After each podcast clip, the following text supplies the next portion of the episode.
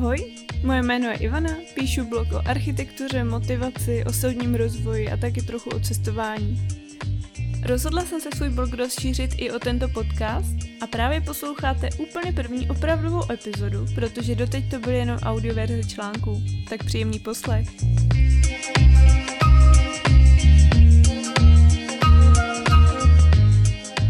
Ahoj, já tady mám dneska svoji dlouholetou kamarádku Elišku, která byla už dvakrát na Erasmu a chtěla bych si s ní dneska o tom trochu popovídat, třeba vás trochu inspirovat a namotivovat se těch Erasmů taky zúčastnit. Takže ahoj Eli. Zdravím. Uh, moje taková první otázka na tebe je, uh, musím to tedy najít, jo. kde jsi vlastně na těch Erasmech byla, jak dlouho? Tak, první můj Erasmus byl v roce 2015 až 16 na zimní semestr v Holandsku, teda v Nizozemí, abych to řekla správně, na RST Akademii Zoid, což byla taková, řekla bych, že pro nás spíš vyšší odborná škola. Nicméně myslím, že mi to dalo asi nejvíce všech Erasmů, co jsem byla. A můj druhý Erasmus byl v roce 2018, to bylo v Dánsku a to byla Dania. Takže v tom Holandsku byla na bakaláři uh-huh. a na magisterském byla v tom Dánsku teda.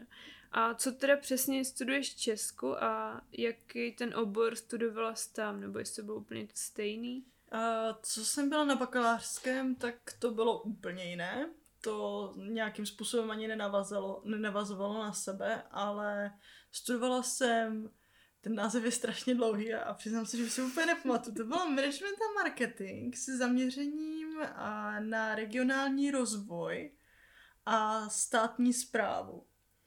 Což většinou nejde nějakým způsobem spojit, protože to jsou dva tak celkem jakože specifické pro naši republiku, takže to jsem měla management a marketing v Holandsku.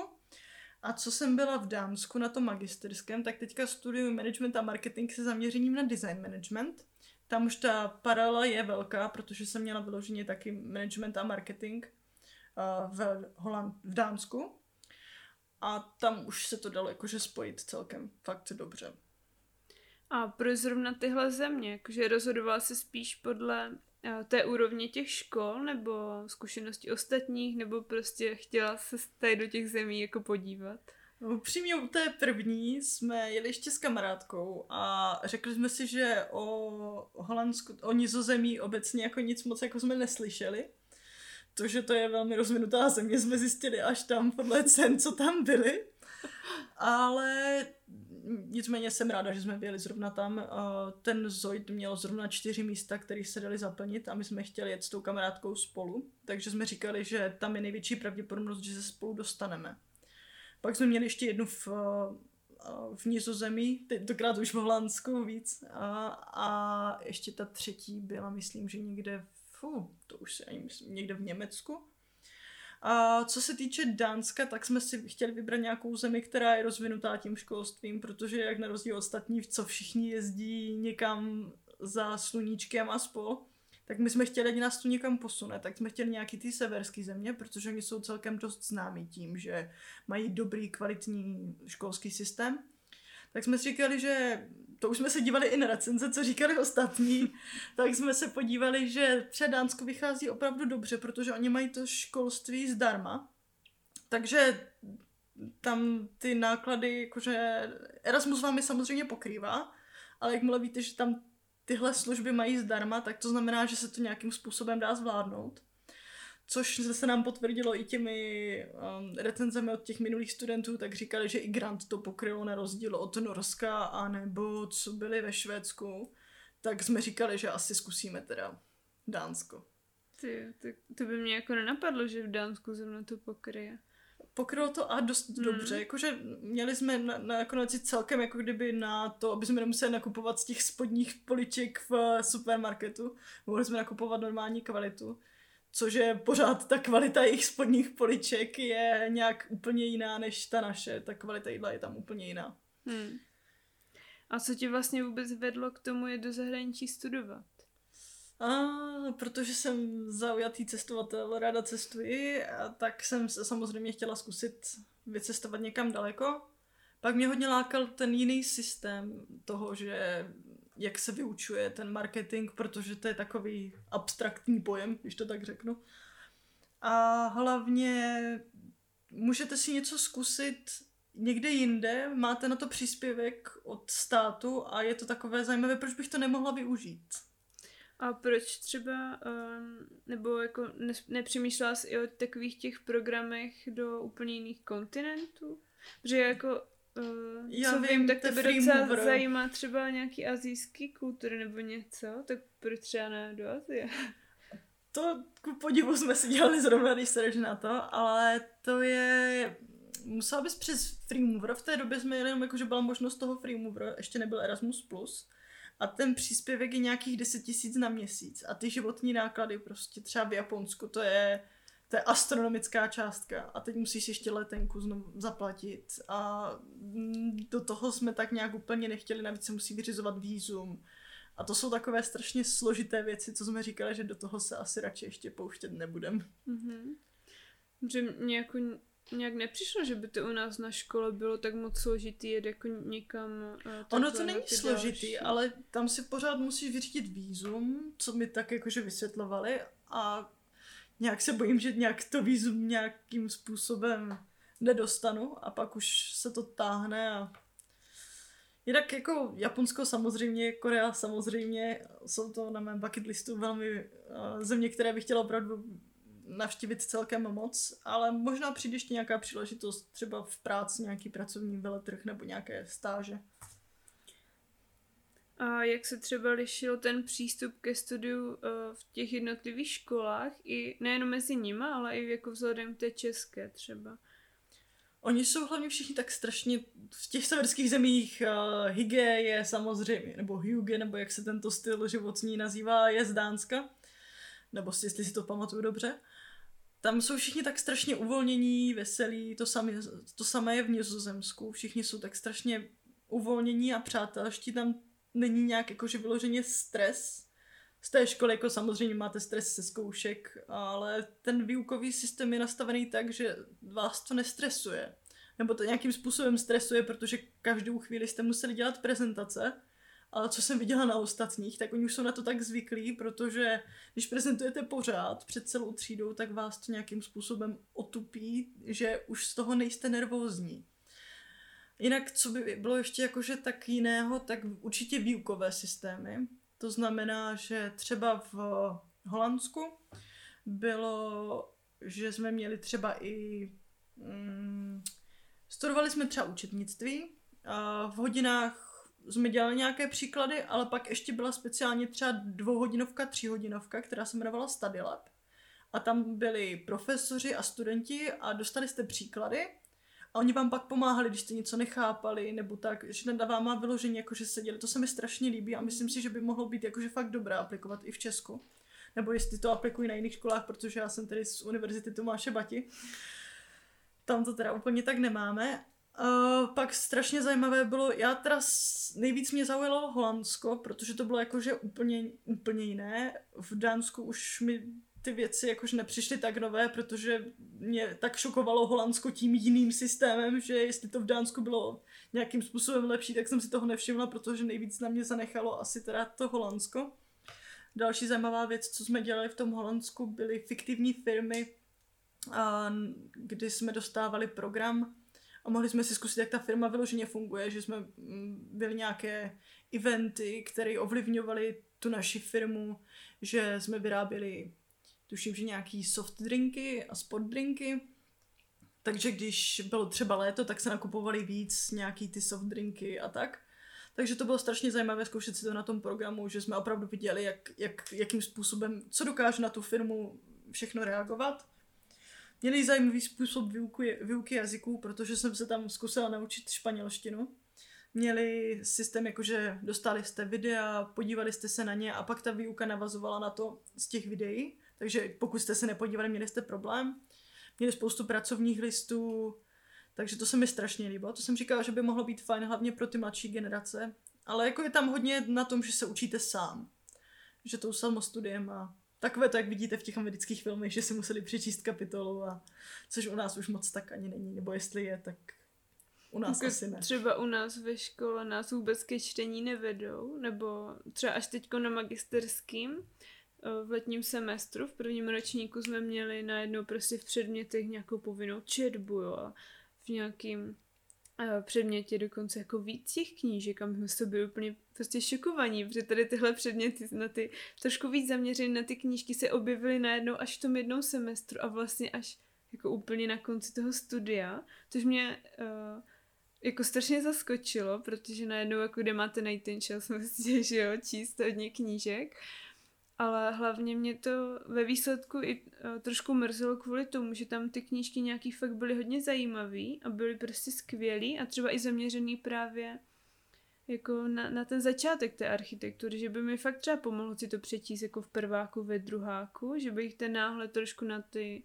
projekty měla trošku jiný, nebo i ten zájem by ve mně třeba byl trošku jiný, takže to mi přišlo právě škoda, že nás ke čtení jako, Jako fakt taky mě vůbec to, nevedlo. hlavně mě to překvapilo skrz to, jako že u nás to nějak jako neděláme, že bychom si museli přečíst čtyři kapitoly tady v té knížce a pak je nějakým způsobem budeme rozebírat nebo nedej bože prezentovat.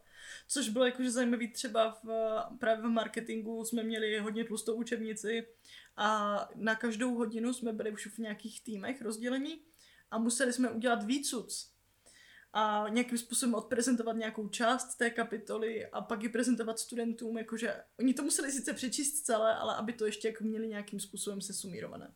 Hmm. Což bylo jakože opravdu neskutečný zážitek pro mě. A myslíš teda, že tě ty Erasmy eh, nějak jako profesně posunuly mnohem víc, než kdyby si v tom Česku zůstala?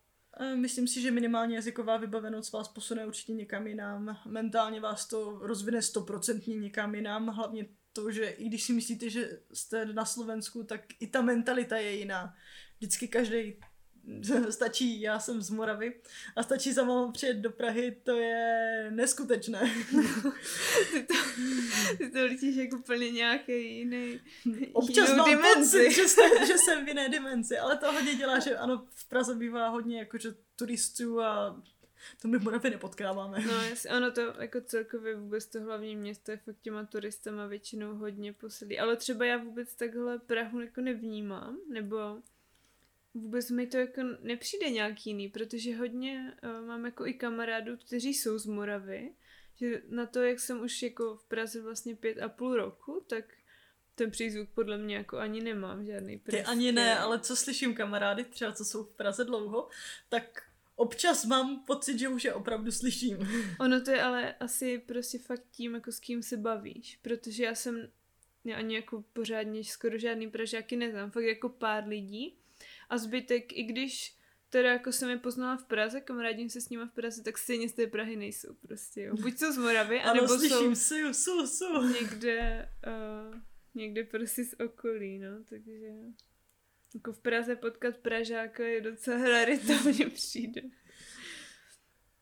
A ještě jsem se chtěla zeptat, jestli na těch Erasmus chodila třeba na nějaký brigády nebo měla možnost ty principy, co se si tam učili, nějak vyzkoušet v praxi, jako poznat fakt uh, tu realitu tam.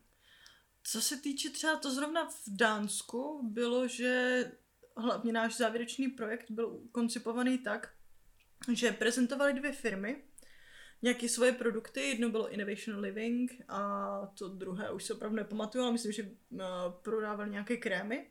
A my jsme museli navrhnout, uh, měli jsme nějaké že rozpočty, museli jsme navrhnout budoucí rozpočet, museli jsme se starat o marketing, návrh projektu, nějaký ten business plán udělat celkově.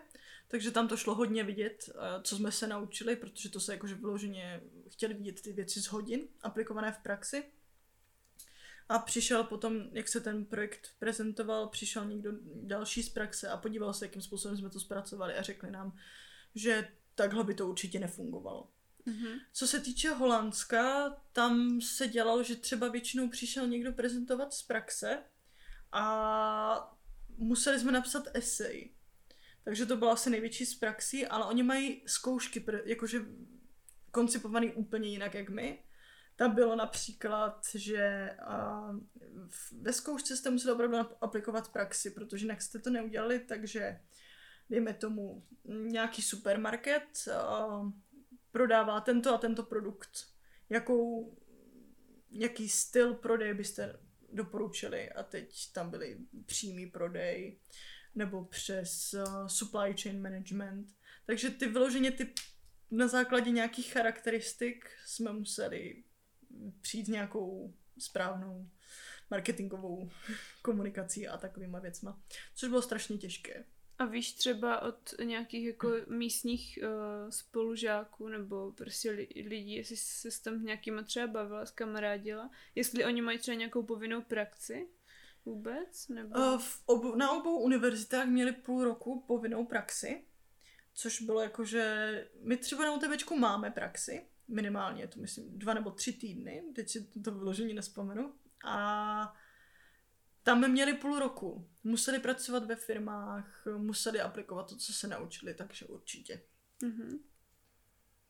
Ještě tady k tomu jakoby Erasmu mám takovou otázku, co tě v těch jednotlivých zemích překvapilo? Klidně jako o kultuře nebo v, té škole. Jako něco fakt, co třeba, nevím, jestli jsi něco vyhledávala dopředu, ale jestli i přesto uh, tam přijela a něco úplně ti přišlo zvláštní.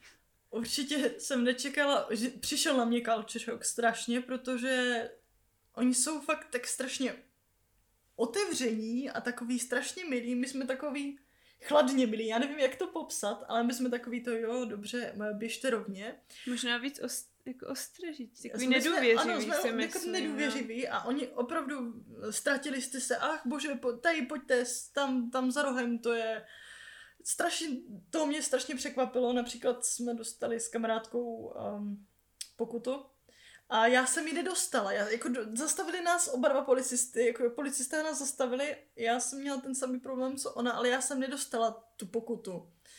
A tak jsme řešili, jakože, co, co máme dělat. Řešili jsme, měli jsme jakože nějakého kancelora, s kterým jsme řešili problémy, protože oni máte nějaké osobní, na osobní rozvoj hodiny a on se váma potom řešil, jak se máte. A jakože kdyby pohovor s psychologem, což mi přišlo strašně zajímavý, to bych zavedla i tady, hlavně na těch počátečních ročnících třeba vysoké školy, protože se snaží vás nasměrovat nějakým směrem, kam byste fakt měli jít. Jestli se cítíte ztracení, tak v tu dobu už byste neměli. A já mám poslední dobu velmi pocit, že jsem se nějakým způsobem ztratila. Nicméně jsme mu řekli, že já jsem prostě nedostala tu pokutu a že mě strašně stresuje, že, že se někde ztratila a pak budu mít problém. A oni mi vysvětlili, to se občas stane, jestli jste jim dali nějaký jako důvod, aby vám tu pokutu neposlali, tak si Když to prostě ona ti sta... jenom jako nepřišla, nepřišla ta pokuta. ale on, že jsem ji asi teda nedostala, že by mi určitě doručili. A já jsem nad tím přemýšlela, jak je to možné, že jakože no dobrý, tak kamarádka ji dostala a co já? že mi to přijde strašně divné a oni říkají, že to je normální a já jsem tam strašně tak jako v křečích, že jako no, teďko přijdou exekutoři nebo já nevím, co tam budu dělat. Oni, on se mi ten, ten psycholog se na mě tak chvíli koukal a říkal jako, mm, to bude dobrý. A přišli jsme na další věci, to mě opravdu... A za co jako... tu tu vlastně dost, nebo za co jste to dostali? Uh, tam všude byly osvětlené cyklostezky, ale my jsme nevěděli, že musíme mít zapnutá světla, když večer jedeme. A oni nás upozornili na to, že jakože to bylo ve všech holandských novinách Nadčiž můj koment byl, a jak jsem se měla za tu chvíli naučit holandsky, protože jak vidíte, očividně nejsem holanděn. Tak možná to bylo moje vykoupení z toho, že jsem nedostala pokutu, a nicméně pořád mě strašně stresovalo, že kamarádka ji teda dostala a já ne, no. Tak to byl velký culture shock a to mě opravdu překvapilo.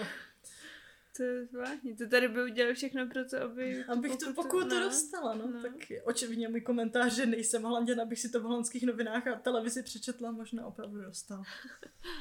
Eh, Teď bych chtěla uh, takovou malou, nebo jako tu poslední část věnovat tomu marketingu, co vlastně jakoby studuješ a co mi přijde, že by i pro nás mohlo být nějak uh, zajímavý, bychom se mohli něco dozvědět by mě ještě zajímalo, co konkrétně jste se tam třeba naučili. Jestli bys mohla vypíchnout nějaký třeba principy nebo jako nějaký takový obecný jako uh, Co mi nejvíc jako, že spojí s marketingem v poslední době jsou teda hlavně ty sociální média, které jsou v drtivé většině případů už život občas jakože až životně důležité pro některé jedince, hlavně když vidím, jak neustále je sjíždíme. Ano, jsem jedním z nich, ale eh, určitě mě chápete, jak to myslím. Takže ty sociální média by se mi nějakým způsobem adaptovat do toho našeho procesu, toho, jakým způsobem se propagujeme.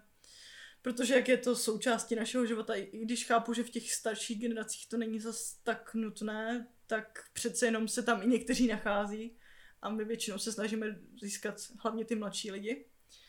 Z toho mi vyplývá to, že bychom si hlavně měli definovat nějakou cílovou skupinu, na kterou se snažíme nějakým způsobem zapůsobit, protože jestli znáte principy generace, gener, že každá generace je jiná, tak máme i ty způsoby, jakým hledáme jiné, takže ty generace dost ovlivňují to, jakou máme teda tu cílovou skupinu, takže jak na ně zacílit. Takže jako, že bychom i měli vlastně vědět, na kterou tu skupinu vůbec cílíme. Mm-hmm, Co určitě. od nich očekáváme, kde se třeba pohybují, ne? Jestli... Ano, ano, jsme mileniálové, jsme poněkud ztracení, pojďte nám pomoct nás najít. Takže ano, tak takovým způsobem můžeme. A hlavní marketing, co mně přijde, je, hlavně musíte mít opravdu zájem o to, co děláte. Protože když se snažíte někomu prodat něco, co sami nevěříte, tak to jde těžko. Někdo má asi přirozený talent něco prodat, ale když k tomu nemáte vztah, tak mi to nepřijde něco, co, by, co byste vůbec měli dělat.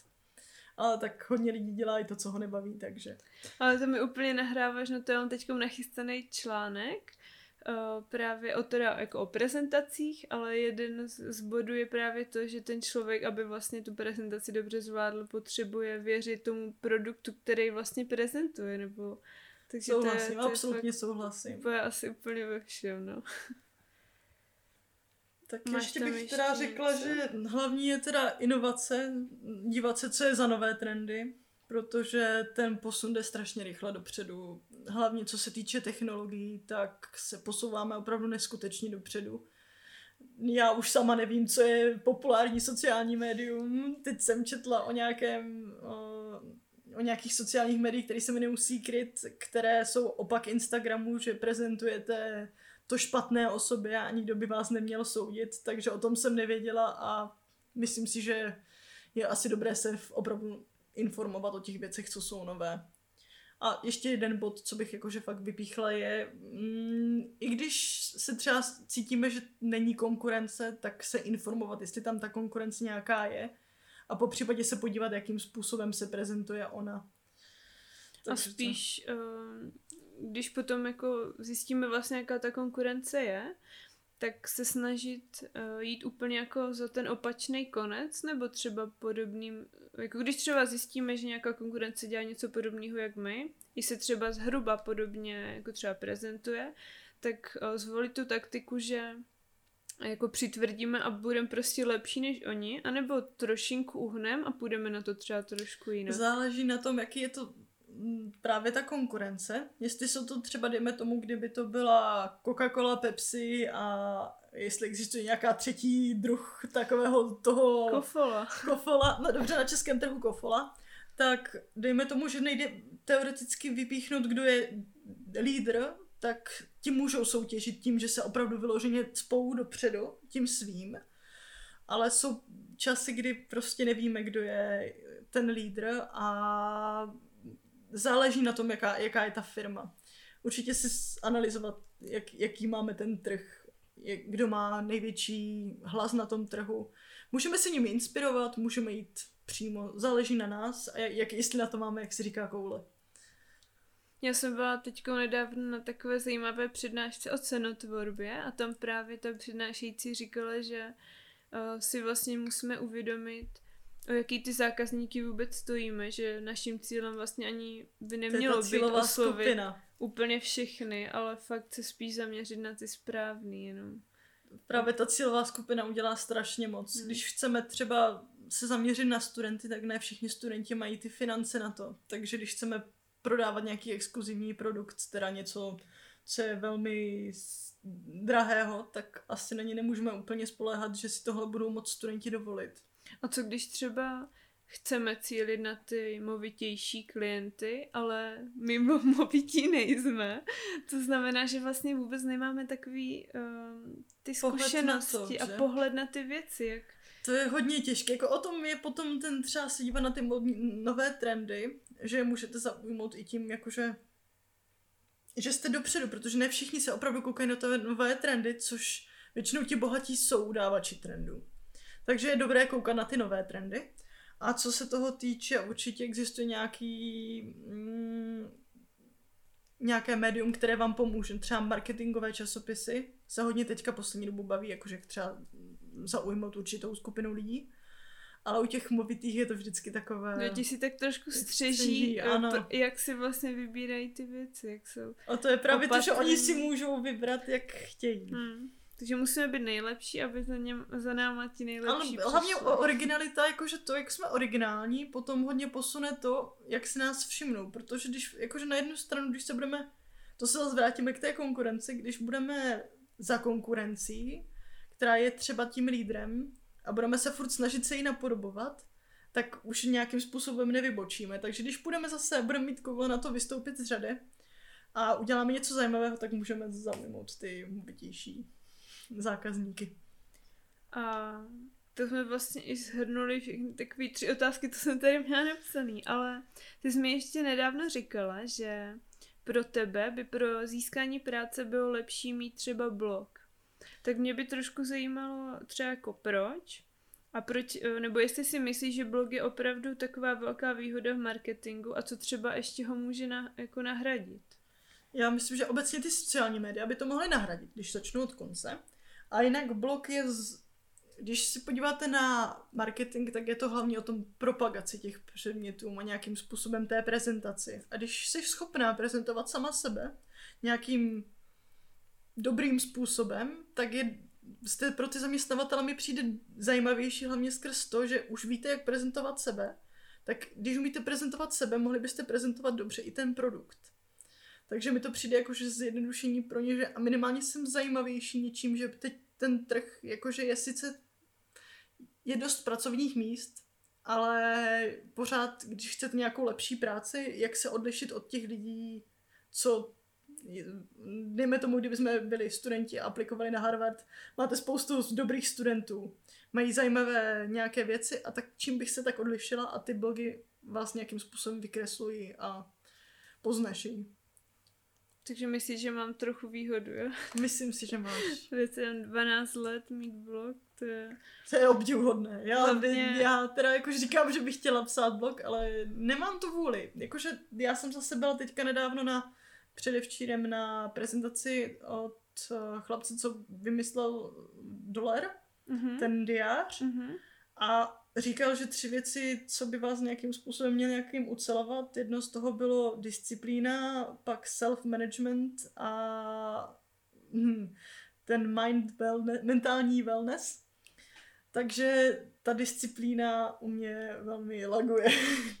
Ono možná ale celkově u toho blogu je takový uh, složitý, když třeba člověka zajímá víc věcí, tak o čem si vlastně ten blog založit, protože Ta specifikace, že? ta specifikace je podle mě strašně důležitá a s tím docela třeba hodně bojuju, že uh, vlastně mě zajímá hodně architektura, ale i Ale jako taky už si to teďka vyřešila druhým blogem. Ano, ale právě tam je to, že hodně těch lidí je vlastně navyklých na ten můj starší blog a tam to druhý už má vlastně jakoby web, portfolio, plus ještě bych tam chtěla mít i odbornější články, ale nějaký články jsou prostě tak strašně na pomezí, že vlastně nevím potom, na který ten blog mají vůbec jít. A hlavně i spousta témat, které mě zajímají, ale uh, už je tam pak třeba ani na ten blog jako nemůžu dát, protože vím, že by mi to spíš třeba uškodilo.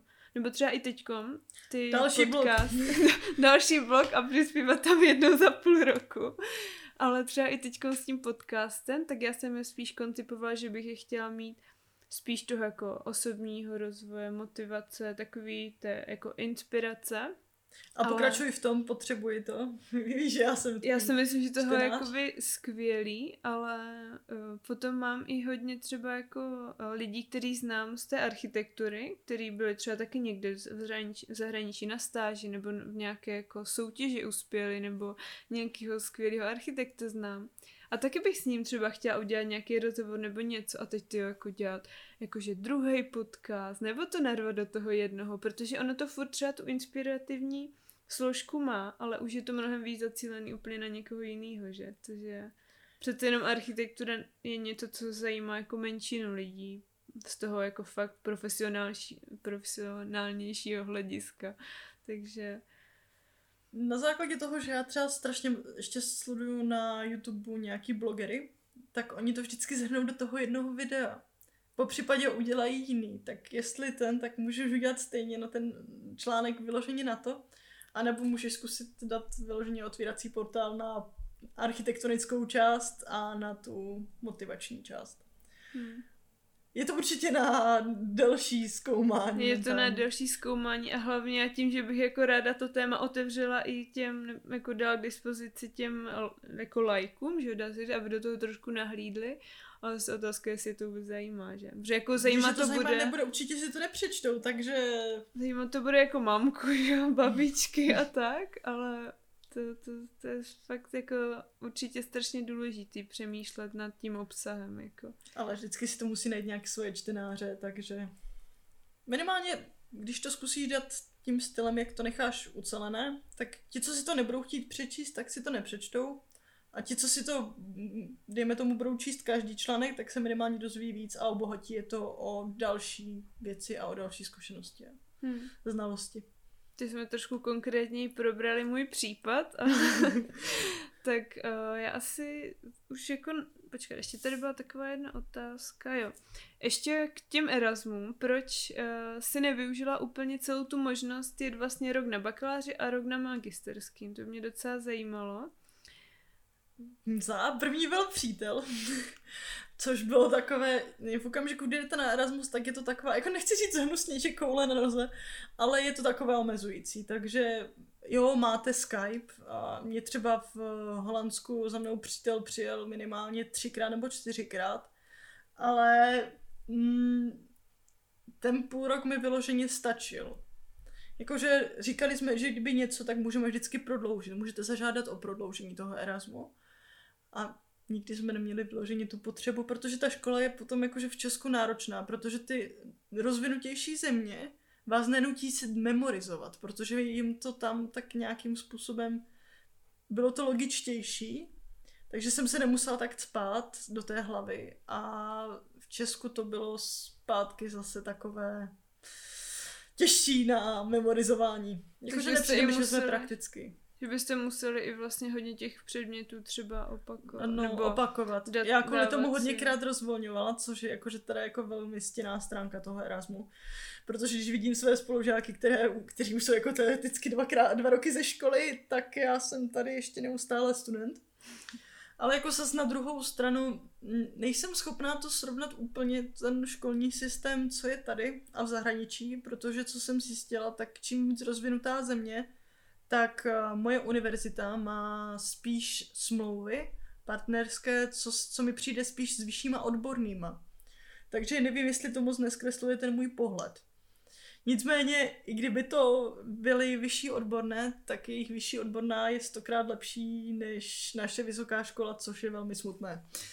Ale pořád jsou to vyspělejší země, takže to beru velmi s humorem. Jo. Tak jo, máš ještě třeba ty něco, co bys ráda nějak zmínila? Ráda bych určitě zmínila to, že když máme možnost, eh, já třeba nepocházím z nějak movité rodiny, a to, že mám možnost vycestovat někam, kdy mi přispěje, dejme tomu Evropská unie, na, na to studium někde v zahraničí, tak jsem ráda, že to můžu využít. Což je strašně zajímavé, že ve všech univerzitách je dlouhý čekací list, jenom na naší drahé univerzitě většinou nenaplní ani kvóty.